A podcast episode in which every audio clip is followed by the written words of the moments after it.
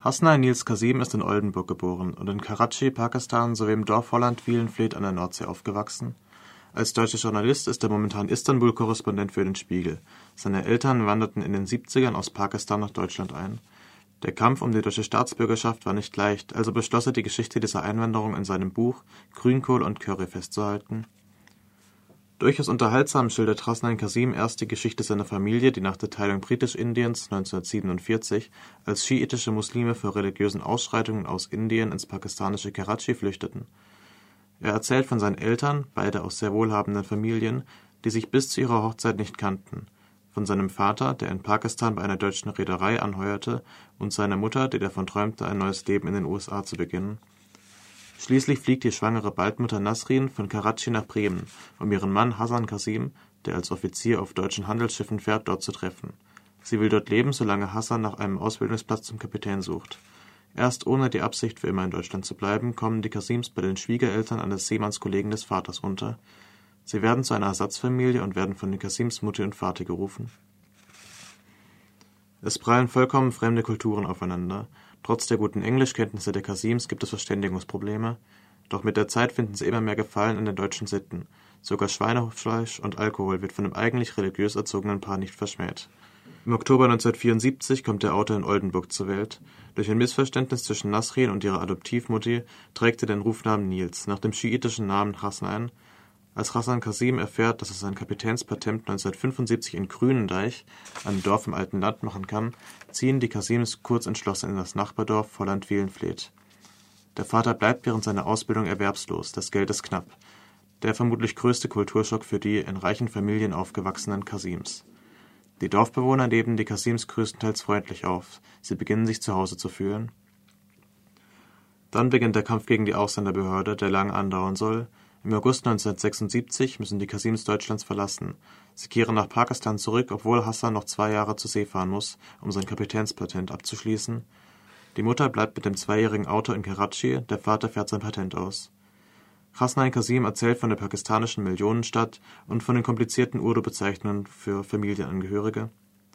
Nasrin Kasim währenddessen merkt, dass sie doch in Deutschland leben möchte, in Holland Wielenfleet, nicht in London oder New York. Im November 1977 wird endlich eine Aufenthaltsgenehmigung ausgestellt für einen viermonatigen Besuchsaufenthalt.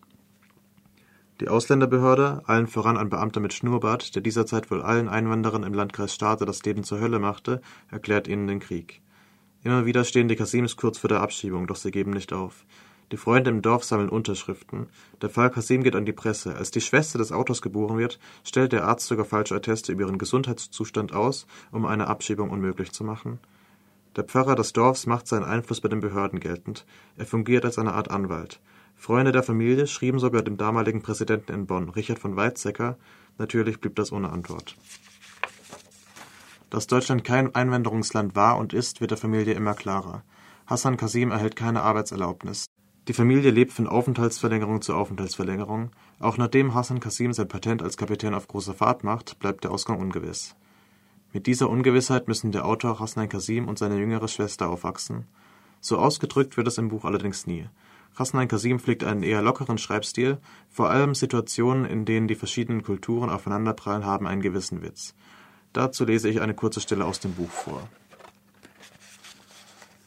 Meine Vermittlungsfähigkeit war gefragt, als Tante Sarah uns im Sommer 1988 wieder besuchte.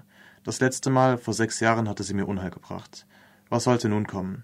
Diesmal wollte sie mir einen Wunsch erfüllen. Sie versprach mir gleich am Tag ihrer Ankunft, sie wolle mir etwas kaufen, was ich schon immer haben wollte. Ich musste lange überlegen, bis mir einfiel, dass ich ein Diktiergerät brauchte. Ich besuchte inzwischen das Vincent-Lübeck-Gymnasium in Stade und schrieb dort für die Schülerzeitung. So ein Aufnahmegerät, wie es die richtigen Reporter hatten, wünschte ich mir. Wir fuhren nach Stade zu einem Elektronikladen. Meine Tante trug einen gelben Sari, darüber einen braunen Strickpullover, weil es für ihre Verhältnisse an diesem sonnigen deutschen Sommertag zu kalt war. Sie sah merkwürdig aus und fiel extrem auf. Mir war das ein bisschen peinlich. Der Verkäufer zeigte uns ein Gerät, das mir gefiel. Es sollte 99 Mark kosten. Meine Tante sagte auf Urdu, in Ordnung, sag mir, wir nehmen es für 50. Ich schaute sie an. Für 50? Es kostet aber 99 Mark. In Deutschland kann man nicht handeln. Okay, sag ihm, wir nehmen 70. Der Verkäufer warf mir einen fragenden Blick zu. Äh, meine Tante möchte nur 70 Mark dafür zahlen. Ich verschwieg, dass sie bei 50 Mark eingestiegen war. Der Verkäufer lachte. Es kostet 99, ich kann Ihnen leider keinen Rabatt geben. Was sagt er? fragte meine Tante. Ich übersetzte für sie. Sag ihm 75 Mark, war ihre Reaktion. Mir wurde die Situation immer peinlicher. Man kann in Deutschland nicht handeln. Du musst die Summe zahlen, die auf dem Preisschild steht. 90 Mark? Bitte kauf es nur, wenn du bereit bist, 99 Mark zu zahlen. Wir können hier nicht mit dem Händler über den Preis streiten. Der Verkäufer stand sichtlich genervt mit einem Aufnahmegerät in der Hand da. Also wollen Sie es haben oder nicht? Meine Tante überlegte eine Minute lang, dann entschied sie sich. Gut, wir nehmen es, aber kann er uns nicht wenigstens die Batterien dazu geben und vielleicht eine Packung mit Kassetten? Meine Mutter stand die ganze Zeit gelassen daneben. Sie mischte sich in das Gespräch nicht ein, sondern lächelte nur. Als wollte sie sagen, na sieh mal an, jetzt stoßen also westliche und östliche Welt in diesem kleinen Elektroladen aufeinander. Der Verkäufer hatte die Begriffe Batterie und Kassette verstanden und sagte, bevor ich ihm die Frage meiner Tante übersetzen konnte, ja, ja, Sie bekommen Batterien und Kassetten dazu. Die Familie stellt letztendlich einen Antrag auf die deutsche Staatsbürgerschaft und im November 1990 nach einem 14 Jahre langen Kampf wird dieser bewilligt. Damit endet Grünkohl und Curry, erschien 2009 in DTV. Danke, Joy. Das ist ja fast eher ein ungewöhnliches Buch für Jugendliche, so eine Einwanderungsgeschichte von pakistanischen Einwanderern, Flüchtlingen auch. Ne? Sie mussten fliehen vor diesen religiösen Ausschreitungen.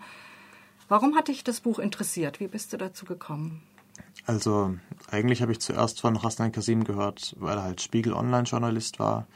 Dann bin ich über seinen Facebook-Blog ähm, drauf gekommen, der macht sehr amüsante Einträge und dann habe ich bemerkt, er hat ein Buch geschrieben und ähm, ja, der Klappentext hat sich ganz interessant gelesen und das Buch nachher dann auch.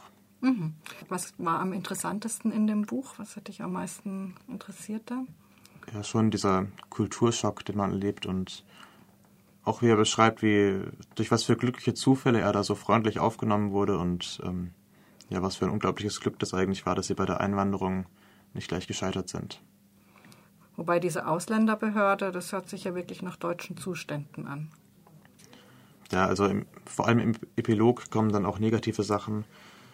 Er postet zum Beispiel auf seiner Facebook-Seite auch regelmäßig Drohbriefe, die er von Rechtsradikalen äh, bekommt. Und es gibt schon negative Sachen im Buch, aber vorrangig ist halt die Gastfreundschaft, mit der, in, mit der seine Familie im alten Land begrüßt wurde. Mhm.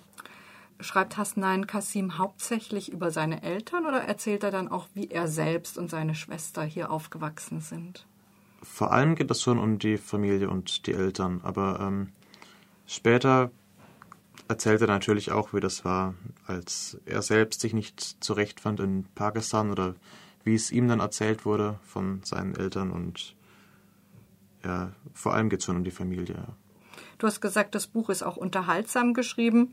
Ist das durchgehend so? Also liest man das durchgehend richtig gern oder gibt es dann auch mal langweiligere Stellen oder Durststrecken? Also, obwohl es eigentlich vor allem um so einen Behördenkrieg geht, liest sich das Buch auch durchgehend amüsant und er hat auch immer so eine gewisse Ironie drin und ähm, ja, es hat schon Witz.